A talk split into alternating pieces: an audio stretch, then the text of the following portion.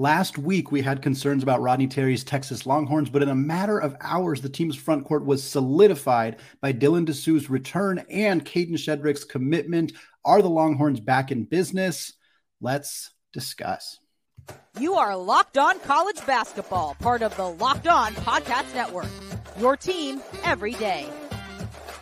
What is up, everybody? Welcome into the Locked On College Basketball Podcast, a daily national podcast part of the Locked On Podcast Network. I am your host, Andy Patton, and today's show we are going to speak to Spencer McLaughlin, the host of the Locked On Pac twelve and Locked On Ducks podcast. We're talking Arizona and some of the fear that they have had after losing out on Ryan Nembhard. What does this mean for Tommy Lloyd's team? We're going to close out the show talking about Dana Altman and the Oregon Ducks. They have a trio of outstanding freshmen coming in. They also added a pair of interesting transfer portal additions, guys who I think can contribute to that team, but maybe don't fit what they need. Spencer and I discussed that to close out the show. But first, we got to talk about the announcement. Kadin Shedrick commits to Texas. This happened just after we recorded Monday's episode of Locked On College Basketball, so we missed it in that one. We did mention Dylan Disu returning to Texas at the end of that show, but now with Disu coming back, with Shedrick getting added, this, this team looks a lot different than it did last week, and it was just literally just last week that we spoke with Jonathan Davis, the host of Locked On Longhorns, and kind of talked about how at the time, the only rotation player who was for sure returning to Texas was Brock Cunningham. Multiple players had already graduated, had moved on, had ran out of eligibility. We saw Tyrese Hunter enter the N B A draft process, which we're not surprised by. And there was some concern. They hadn't made any, any real inroads in the transfer portal. We didn't know what was going to happen with Dylan Disu.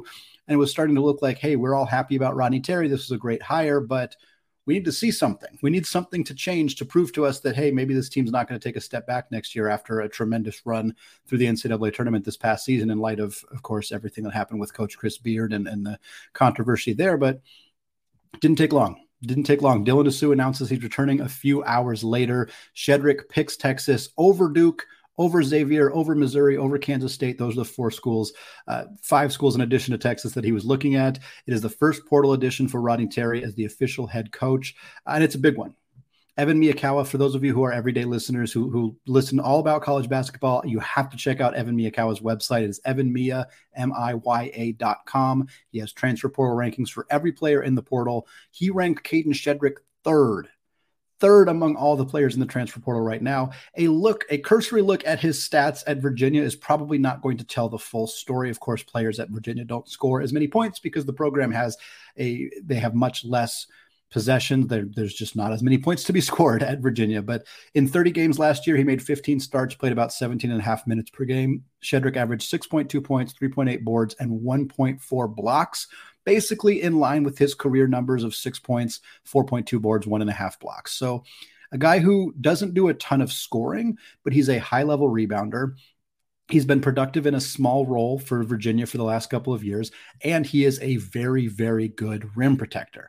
That is what Texas is getting here with Shedrick. Shedrick himself spoke to On three about how he wants to be in an offense with a little bit more offensive creativity. And I'll read a quote here directly that he said to On three Sports after his commitment. He said, quote, "I chose Texas because I trust the vision that Coach Terry has for me. I'm looking forward to play in a free offense while still playing defense at a high level. I feel like I can show more of what I can do on both ends of the floor at Texas." And I think that's really the key here is that Shedrick's going to be, has an opportunity to do a little bit more. And it's hard to project exactly what his role will be offensively, in part because we do not know a lot of what Texas's roster is going to look like. There's still a ton of uncertainty with a few players who could uh, re- remove themselves from the N B A draft process and come back to school. There are still some very high-level transfers that they are looking at. Uh, if they add a player like Max Asmus, for example, that changes the dynamic of this team in a considerable way. But I do think the expectation right now is that Kadin Shedrick and Dylan Disu are your starting bigs. That's your front court. And it's a really nice pairing, in part because of, and it's going to depend a lot on this, if Dylan Disu can consistently stretch the floor, that's going to help a lot. That opens up more room for Kadin Shedrick to be more of a, a pick and roll rim runner, a guy who can who can come up, set screens, get to the basket, finish around there. You can't really do that if you have two posts both clogging up the lane. So for Disu, a big part of it is going to be, can he stretch the floor? Can he step out? He shot thirty-one point three percent from three last year. That's not great. It's not terrible. It was on less than one attempt per game, But we do have some data that shows him potentially being more of an impactful player in that regard. In the twenty twenty twenty-one season, his final year at Vanderbilt, Disu, he played seventeen games that year. He took three point eight threes a game. So he's shooting about four threes a game, and he shot thirty-seven percent. So it's there. There is an opportunity for Disu to be more of a three-point shooter, even if he's not shooting threes necessarily. If he can just stretch the floor a little bit, force defenders away, allow Shedrick to operate around the rim, allow Shedrick to, ap- to operate as a rim runner, I think that there's a lot of opportunities for Shedrick to be a more impactful offensive player. Having said that, he was brought into Texas to be a rim protector. That is his role. That is what he is elite at. Elite at. And in a Big twelve that has a lot of really talented defensive players, that has been a big part of what this conference has been known for. It's a dominant basketball conference, period, but it's a, t- it's a gauntlet for a reason. There's a lot of physicality, a lot of toughness, uh, and a lot of good defensive players, especially on the block. And Shedrick's a guy who, if given a, a full-time twenty-five minute per game role in a system that, that prides itself on how well they play defense, there's a real opportunity for Shedrick to be the kind of player who competes for Defensive Player of the Year in the pack in the Big twelve. Like, he is that kind of player. Now, he's going to need to play more minutes, and part of the part of his story is that at Virginia, Tony Bennett never really gave him much. He played pretty consistently around seventeen minutes a night. So, if that's where he's at, he's probably not Defensive Player of the Year capability. But even even if he's even if that's his role at Texas, even if all he's doing is playing eighteen to twenty minutes per night, if he's blocking one and a half, one point eight shots per game and scoring around the rim, that's a huge addition for Texas. At the end of the day, though, this is not the move that's going to change the needle too dramatically for the Longhorns. They still have other stuff to do. Max A. Smith would be a tremendous addition. Getting Tyrese Hunter back out of the draft process would be tremendous for them as well. They need to figure out what that guard rotation is going to look like. But for right now, we can celebrate that Rodney Terry has at least put together, he can use a pen and write in what his front court is going to look like next year with Shedrick and Disu, and feel pretty darn good about that being one of, if not the best front court in the Big twelve in the twenty twenty-three twenty-four season. Well, Spencer McLaughlin joins the show next to discuss Arizona's problematic offseason and whether Tommy Lloyd can turn things around for the Wildcats, all coming up after a word from today's sponsor, FanDuel.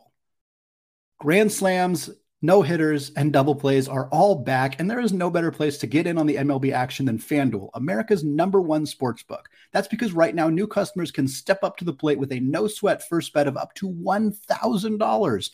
Just go to FanDuel.com slash locked on to sign up, place your first bet, and get up to one thousand dollars back in bonus bets if you do not win. Maybe you like the Tampa Bay Rays to continue this horrid hot streak. Maybe you're a big fan of Jared Kelenic and his hot start for the Seattle Mariners. Either way, Make, make your bets on your no-sweat first bet up to one thousand dollars right now when you go to FanDuel.com slash locked on to sign up. FanDuel, an official partner of Major League Baseball.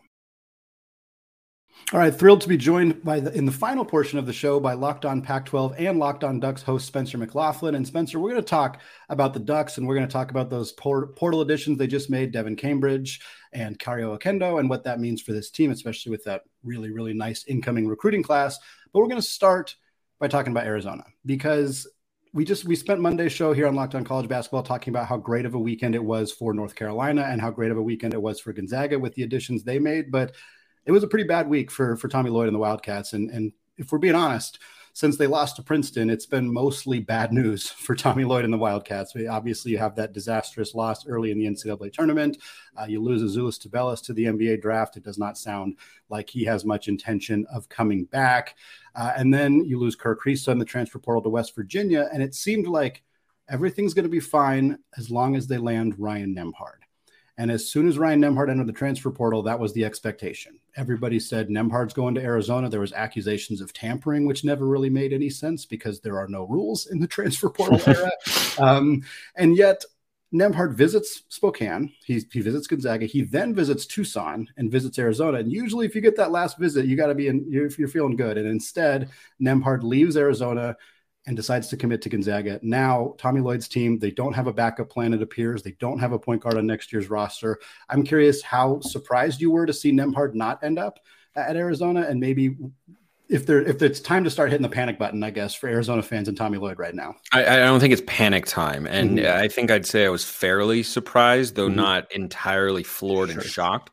Um, the Zags were just in the Elite Eight. That is where his brother played previously. Right. So I, I think there is some inherent logic to him going to Gonzaga. It's not like Arizona lost out on on Ryan Nembhard to mm-hmm. y- you know pick a random power right. fe- like Washington State right. or or somebody like that mm-hmm. or Cal or, or or someone who's you know not on your level as a program. So mm-hmm. I don't think it's panic time. Here's the other thing with the portal, Andy, and I'm mm-hmm. sure you're aware of this. The window is open. Yeah. For several, a, a couple more weeks. I think yeah. May eleventh is the last day of the portal. Mm-hmm. But here's something for that, that that's an important distinction. Mm-hmm. That's the last day to enter yeah. the portal, mm-hmm. not to get players out of the portal. If you mm-hmm. go into the portal right now, whether it's college basketball or college mm-hmm. football, mm-hmm. uh, whose window closes, I, I believe May first or so for yeah. football, but basketball is open till about uh, mm-hmm. May eleventh. If you go into the portal between now and then, mm-hmm. you could choose a school and come out of it to that school mm-hmm. and enroll and, you know, go through all the paperwork and whatnot mm-hmm. anytime between now and I'm pretty sure the start of the season. Yeah. Like, like, like there, there is no restriction on that. So mm-hmm. I understand, like, is it a blow for Arizona? Yeah, absolutely. Mm-hmm. Absolutely. Because you thought you were going to get him. It's a perfect fit. You have mm-hmm. a void at point guard. You would have loved to have added Ryan Nembhard, who I mm-hmm. think is a really really good player, of course, mm-hmm. just, just helped lead Creighton to uh, the Elite Eight. Yeah. But it's not as if there's no time here because yeah. there are so many names in the portal. Mm-hmm. More are going to enter between now and May eleventh, and then you'll have all summer long to either, you know, pick up uh, – heck, maybe they try to get in on the Bronny James sweepstakes. Sure, yeah. M- maybe they go after another transfer guy. Maybe mm-hmm. there's someone off the radar they're looking at right now. Mm-hmm. I think it's too early to push the panic button on, on Arizona, but is it disappointing for Tommy Lloyd and company? Yeah, absolutely. Sure. And and to lose him to, you know, of course, you're a coach that you were a longtime assistant under for a long time. And it's, I spoke about this on Locked On Zags of so many fears that Gonzaga fans had of like, when Tommy Lloyd leaves, we're not going to be able to recruit anymore. And like, you know, this was a big win for Gonzaga in that regard. You but I had that concern. Yeah. Oh, yeah. Oh, yeah. You'd be shocked. Oh, wow. I that that is more surprising to me than Ryan Nembhard choosing yeah. Gonzaga. Yeah. Well, and like the Nembhard, I mean, obviously there's the connection with his brother. And I've said this on the podcast too. And I, I think I said it on Zags and I'll say it here too. I, I think so much of this was, I don't want to say dependent, but the, the amount of success that Andrew Nembhard had in the N B A had to play a role here, had to play a role because Andrew was awesome at that level. And I think mm-hmm. Gonzaga's offense has continually proven that they can, they, the players who play in Gonzaga's offense adapt well in the N B A. And I think that's true of Arizona as well. And certainly you can look at the success of Ben Mathurin and, and what he did also with the Pacers last year, Christian Coloco in Toronto, but those weren't guys that Tommy recruited necessarily. Those were guys that Sean Miller recruited that he just coached up in, in their last year. But I do think it's, it's an interesting dynamic because you nailed it. This we still got a couple weeks for players to enter the portal and then months and months and months of time where players will still show. I mean, th- there are going to be high profile players that don't commit to their new school until June.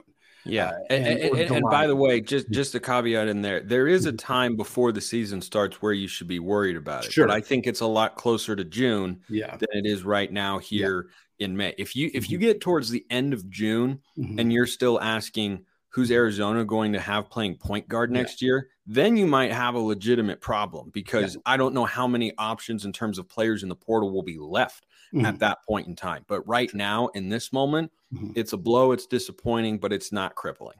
Absolutely. And I, and I think for, for Arizona, like, yeah, they, they've lost some players in the portal. We talked about Kerr Kriisa going to West Virginia and, and my co-host Isaac Shade on the Locked On uh, College Basketball Podcast. He's mentioned that there's a chance that that's a bit of an addition by subtraction. Not that Kerr Kriisa is a net negative entirely, but that maybe bringing in a point guard who's a little bit more efficient and, and, and maybe can kind of do things that, that fit a Tommy Lloyd point guard more so than Kriisa, but you have to go get that guy. And obviously so many people were dead set on it being Nembhard. And I think had the conversation not so dramatically been Arizona's going to land Nembhard and it's like a ninety-five percent lock, I'm not sure that Arizona fans would be in as uncomfortable as a spot as they are right now because they feel like they got kind of undercut. And I, I'm not sure that that happened. I think that anybody who assumed Gonzaga didn't have a chance here is silly because there's a family connection. There's a very obvious connection here that, that makes some sense. But Arizona has had five players enter the transfer portal and zero players come in again so far. But with Kriisa gone, you also lose Adama Ball to Santa Clara. I think that's a, a great addition for the Broncos. Shout them out, uh, and be a, a tough loss for Arizona. They have a, a couple of other players who are in the portal as well. But to me, it feels like Tommy's got one or two decent additions. If he can pull them in the bag, I think it's going to change the conversation. And, you know, as an Oregon fan, I'm sure that there was a lot of panic until they made some additions. I know as a Gonzaga fan that there was a lot of panic until all of a sudden they add two big players in Nembhard and Graham Ike, and all of a sudden the conversation changes. So you're saying that we're thinking Arizona's probably going to find a way to turn this thing around, and, and, and maybe people who are who are really panicked right now should pump the brakes until a couple months from now. Yeah, I mean, that's that, that's my suspicion, and I think Tommy Lloyd has earned that, you know, yeah. despite the the loss to Princeton. I think it just feels like everything is snowballing right now, and yeah. that it's just all negative, it's all bad, and everything's terrible, no good, very bad. And look, I'm, I'm not saying as an Arizona fan you shouldn't feel more concerned about the sure. program than you did, you know, a month and a half ago. Sure. But still, at, at this point in time, you're, you're not pushing the panic button and talking mm-hmm. about hiring a new coach or anything yeah. like that. Like, that's... that and any kind of talk like that is all premature. And by the way, for those of you watching on YouTube and are um, wondering why I gave the uh, the fist bump in the air when talking about the Santa Clara edition, I'm a Santa Clara alum, so yes. um, gotta gotta shout out my my Broncos out there when when I get the chance. But yeah, I, I'm not worried about Tommy Lloyd. I think he's done a good job uh, mm-hmm. so far. Still has a lot more to prove a, as a coach, sure. but as we all know, college basketball is ridiculously hard. Yeah. Well, when you've won more games than any any new head coach in your first two years, you still got some some stuff to prove. But I imagine you you should get a, a decent amount of grace period, and hopefully that'll be the case. I yeah. suspect that two months from now, Arizona is going to look a lot better than they do right now. Spencer, I promise we talk some Oregon hoops, and that is what we are going to do to close out the show coming up right after this. All right, segment three, still Andy Patton, still locked on college basketball, still joined here by Spencer McLaughlin, the host of both Locked On Pac twelve and Locked On Ducks, and that's where we are going to focus our attention here to close out the show, talking about this Oregon team that has added uh, two two transfers just in the last few days. Quite honestly, we talked about Tennessee had a great weekend, Gonzaga had a great weekend, North Carolina had a great weekend, but the Ducks made a few nice additions as well, and I think kind of helped shore up their depth on the wing. Uh, this, of course, Devan Cambridge from Arizona State, uh, Kario Oquendo from Louisville, and I kind of want to get your thoughts on, on what these two guys are going to bring to Dana Altman's team uh, next season. Yeah, I'll, I'll start with Cambridge from, from A S U, and mm-hmm. I might have misheard you. Did you say Oquendo from Louisville? He came from Georgia. Sorry, uh, yeah, I, I you did not mishear me. I just mis- said yeah. the wrong school. So thanks for the correction. It's, just, it, it's always good to know that your guest is awake and active listening. yeah, exactly. On, I'm just on, on, on the show, but I'll, I'll start with Cambridge from Arizona State, mm-hmm. uh, a guy who is a graduate transfer, exhausts his eligibility at, at A S U. He's got one year left, and he'll come over to the Ducks and is really in line to replace Quincy Guerrier, who transferred to uh, Illinois. Yeah. It was announced earlier today as, as we record this show. So he's going to go to a, a, a Big Ten school. He was at Syracuse, and he was at Oregon. Now he's uh, going to Illinois. But, you know, Cambridge is a guy who is is solid, just mm-hmm. really, really solid. Nothing amazing. I don't yeah. expect him to be an all-conference caliber player. Heck, mm-hmm. I don't I don't even know if I want him to be a starter. I mean, yeah. he he and Oquendo both, mm-hmm. neither of them shoot the ball particularly well, which is a legitimate concern of mine for reasons we can we can discuss mm-hmm. a bit later. But Cambridge is a guy who's athletic, he's mm-hmm. experienced. He can score the basketball. He'll bring it at the defensive end. He's six six yeah. wing. Guerrier was six seven. Mm-hmm. And Quincy Guerrier, you know, Oregon played better basketball towards the end of the year when they were healthy and changed the rotations up a little bit. And Guerrier was a guy they were bringing off the bench after starting him to begin the year. And I really liked him in that role. So I hope Cambridge is comfortable with that. Yeah. Maybe he will, maybe he won't be. I still expect him to get a lot of minutes regardless, but mm-hmm. Oregon needs him to up his shooting percentage because He he has not been uh, a dazzling three-point yeah. shooter in, in his career. He was just under thirty percent this past season. And, and Quincy Guerrier was solid. He's around thirty-four, thirty-five percent, not elite, mm-hmm. but still pretty good. Yeah. And this is an Oregon team that just lacks shooting too often. But mm-hmm. Cambridge, I, I think it makes a lot of sense. You know, someone who can bring it at the defensive end. That's Dana Altman's calling card, always has been, defense and rebounding. And mm-hmm. he's a guy who's certainly capable of doing that, averaged about five rebounds a game a season ago with uh, the Sun Devils. Now, uh, Oquendo, it's it's curious. You and I were mm-hmm. talking about this before we hopped on here. Yeah. He he just scores. Yeah. Like that, that's, that, that's what he does. I, I'm not entirely certain where he fits into this Oregon yeah. rotation, right? He's about six foot four, guard, slashing wings sort of guy. I, I, he's not a big assist guy. He's mm-hmm. not a big rebound guy. He's not a big shooting guy. But he's someone who was very productive while at Georgia. Yeah. So when you look at a guy who averaged fifteen points a game a year ago, eighteen points a game in conference play in the very mm-hmm. good S E C, yeah, and who averaged about thirteen points a game the year prior, you'd think you'd bring someone like that in to be a primary scorer. Mm-hmm. But I, I don't exactly know. I, I'm curious to see what his role is. I really, really am, because when I was talking, you know, on, on my show for weeks this offseason about what Dana Altman's priorities needed to be, mm-hmm. the biggest thing was shooting. They were one yeah. of the worst shooting teams in the country. I'm pretty sure they were last or second to last in the Pac twelve in three-point percentage. I mean, they they had their worst three-point shooting percentage season of the Dana Altman era, which is in year thirteen, I believe yeah. this was this past season was. And it was one of the worst in program history.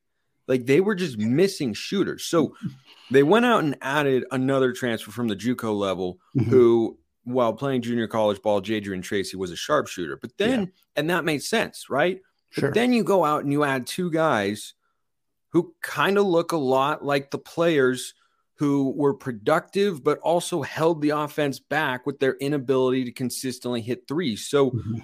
I'm hoping they're going to be able to be more productive in that sense, because I like what they bring defensively. I like the experience. I like the production. I think there's some fit, but we need shooters, yeah. man. I mean, we yeah. need shooters so bad, and these guys are not them. And so I, I'm I'm really intrigued to see how they use Oquendo uh, c- coming over from Georgia. Mm-hmm. I, I suspect that he's more likely to be a starter than Cambridge, Cambridge, mm-hmm. but time will tell. Well, for me, it's, yeah, I think you're absolutely right. It's an odd fit in the sense of they're talented players, and bringing talented players to your team is never necessarily a bad thing, but they don't fit one of the more obvious needs that the program has. And you lose a player, you know, you're a bad shooting team last year. You lose a player like Will Richardson, who was a bit inconsistent, but was a volume shooter. Uh, you lose Guerrier, you lose Rivaldo Soares, you lose Kalel Ware, who didn't shoot particularly well, but neither was, did, neither did Soares, by the way. I true, feel like you, you, you made, you made this comparison before we, we, mm-hmm. we came on the show. Mm-hmm. Oquendo is like a more productive mm-hmm. Waldo Soares, right? Yeah. Big body, slashing wing, but not a high-level shooter. shooter. And I liked Waldo Soares. Mm-hmm. I He's going to Oklahoma. I think he can do well there. He does a lot of nice things. Mm-hmm.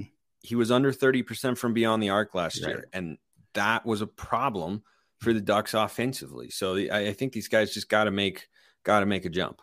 Well, the last thing that I want to kind of touch on with that, too, is is how much of this is dependent on on the freshmen, because they're going to add some good, you know, they've already added some good transfers, but the big story for Oregon next year is going to be the three incoming freshmen mm-hmm. in K J. Evans, in Mookie, Mookie Cook, and in Jackson Shelstad. And Shelstad has been kind of a quick riser on the list, is now kind of much higher on a lot of the twenty twenty-three class rankings than he was when he initially committed to Oregon. Meanwhile, Evans and Cook have been top fifteen, top twenty, top ten at times guys in that class as well. Adding all three of them, you you have expectations, I suspect, uh, that they're all going to play. And and I think that for me, like, trying to put the pieces together of what this team's going to look like, what Cambridge's role is going to be, what Oquendo's role is going to be, it's all going to depend on how much those freshmen play right away and how immediately uh, they can contribute. And I'm curious, based on what you've seen or heard or kind of know about those guys, what, what the expectation is for, for an incredible freshman class, but one that, you know, uh, I think a lot of expectations on them right away.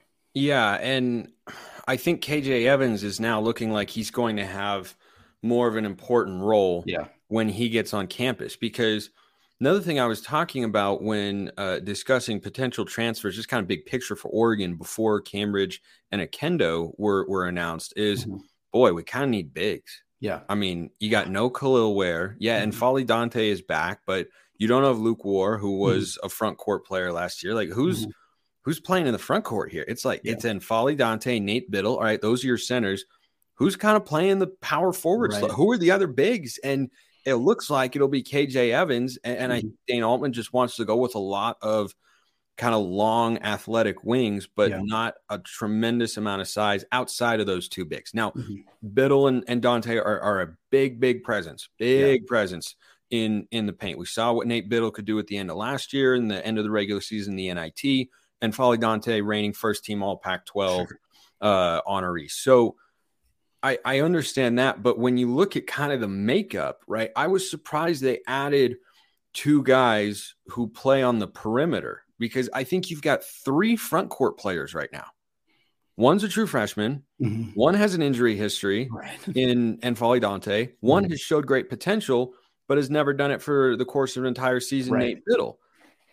So on the one hand, I would love for Oregon's offense to be a little bit more guard wing centric, mm-hmm. but I would like to have some more shooting out there. Like, I look at UConn mm-hmm. and obviously that's a good team to emulate. That, you know, they just won the national championship, yeah. of course. It's a good, good place to be. Yeah, it's a pretty good place to start. But I look at the makeup of their roster, mm-hmm. and I saw a big in the middle, right? Mm-hmm. Sonogo, absolute yeah. beast. I look at N'Faly Dante. I see no difference between those two guys, right? Mm-hmm. Sonogo maybe a little bit more refined down low, but Dante's a beast, right? Yeah. Like, he could go toe-to-toe with them, mm-hmm. I, I think, pretty easily. That'd be a, that'd be a great matchup to watch at, at both ends, right? Mm-hmm. And both guys are big presence, a big mm-hmm. presence in the middle. They have an offensive game, but they're better de- at, at defense mm-hmm. and rebounding, right? Yeah. And I look at the way UConn plays, and they have a bunch of shooters that yeah. surround that one big. Mm-hmm. And Oregon last year ran their offense, I thought too much at times, through N'Faly Dante, mm-hmm. and then they surrounded him with a bunch of middling to below average shooters. Yeah. So if you're going to add a bunch of guards and wings, and you look at the number of primary ball handlers or wings mm-hmm. that Oregon's got here, it's Mookie Cook, mm-hmm. it's Devan Cambridge, mm-hmm. and then you have Jermaine Cousinard, Keyshawn mm-hmm. Barthelemy, Jackson Shelstad, Brennan Rigsby, Jadrian Tracey. That's a lot of guys. Yeah. That's a lot of guys who you'd probably describe as guards before mm-hmm. you describe them as as as forwards. And, mm-hmm. and they're all, I believe, six foot four and below. So right. I'm not sure. I won't be surprised if we hear a transfer like Keyshawn Barthelemy or Brennan Rigsby, you know, mm. go out of that uh, th- that guard room, because it is starting to get a little crowded in there. They're still looking at Bronny James too. Right. Like, if Bronny James comes in there, there's just not going to be enough ball to to go around. But James would at least be a really a really good shooter. So sure. I, I, I'm just curious to see how the rotations work out, because you bring in Cambridge, a guy with that much experience. Are you going to start Mookie Cook over him? But Cook and Evans as well, they both have one and done potential. Right. So how much are you going to be able to play the developmental game and, and actually get something out of them there before they decide, oh, they might want to go to the N B A? So I think there's a lot of different ways that this could play out. But the bottom line for Oregon is they have to shoot better. They they have to shoot yep. better. And they added two guys who are not knockdown shooters. And not only are they not knockdown shooters, they're, they're below average. They're thirty percent. They're, they're below thirty percent. I'm pretty sure Cambridge was like twenty-nine point six, mm-hmm. and then uh, Oquendo for his career is about twenty-seven percent.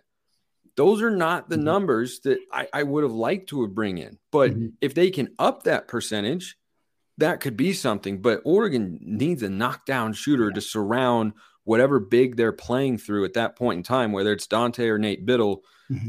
And, and they've got to have more playmaking at, at the guard position as well. But I, I think they're going to get that, you know, between Shelstad and Cousinard and Barthelemy, and uh, now you throw a, a Kendo in there. I think mm-hmm. they'll be able to get more playmaking from the backcourt than they had last year. Being healthy would certainly help. Yeah. Um, but I, I'm, I, I don't really know how to feel about it right now. Honestly, I'm like, well, if I see this improvement in their shooting, then mm-hmm. it can work out. But if they are putting up the same percentages, I saw that story play out this year. And yeah, you won twenty games. Great. Missed tournament. Disappointment. Yeah. Well, Spencer, I got to tell you, I can't really predict right now whether I think Oregon's going to be good or not. I'm not super confident in that. It's hard but, to know. But I will tell you, I think they're going to be interesting. Oh, yeah. No, I mean, I think it, they're going to be fun to watch. I'm it, curious it, what Dana's going to do, but I'm not, I am as I'm well. Not sure. Yeah, I, I am as well, especially given how Dana was feeling at the end of the year. Yeah, there wasn't true. enough crowd support. He's clearly frustrated with how their season yeah. ended. They should have beaten mm-hmm. Wisconsin in that N I T quarterfinal. Yes. I mean, they blew it. Yes. Um, they they had, I think, a six-point lead with like two minutes to go, let it slip away. I think it was an eight-point lead, actually. They yeah. And they were at home. Like, that was not a good way to end the season. But, you know, if you miss the tournament mm-hmm. three years in a row, it's a it's a new it'd be a relatively new standard given the history of Oregon basketball to say right. It's time to get a new coach. But the guy who set that standard is the coach who's currently there. Right. But I, I just wonder if you go out, if you're, if you're Dana Altman, if you go out and have another twenty-one win season, but you're playing in the N I T, I I, I don't know. Yeah. I, I, I, I don't know if that's if that's going to cut it. That'd be a university question. Rob Mullins, the athletic director, but it'd be a fascinating one. Spencer, thank you so much for taking the time to talk some Oregon hoops, talk some Arizona hoops as well. We got a lot of off-season still to go, but I'm sure we'll have you back on to, to recap how things go as we get closer to the season. Th- thanks again for your time. Yeah, you're welcome. Anytime, Andy. All right, that is going to do it for us today right here on the Locked On College Basketball Podcast. You everyday listeners keep coming back. We got more transfer portal updates as we continue to see new players changing schools, declaring for the N B A draft, making their decisions regarding that. So we got plenty more content coming your way this week. We'll continue our N B A draft declaration process with Leaf Tulin of the Locked On N B A Big Board as well. So look out for that. Keep Keep letting us know what you think about the show. Let us know on YouTube. Let us know. Leave us reviews on iTunes. Let us know in the comments. Subscribe on YouTube if you have not done so yet. We are very close to eight hundred fifty subscribers. We're hoping to get to one thousand uh, before the N B A draft. So if you have not done so yet, go to youtube dot com, search Locked On College Basketball, hit that big red subscribe button. Again, I want to thank every single one of you for listening. Hope to see you back here very soon. But for now, peace out.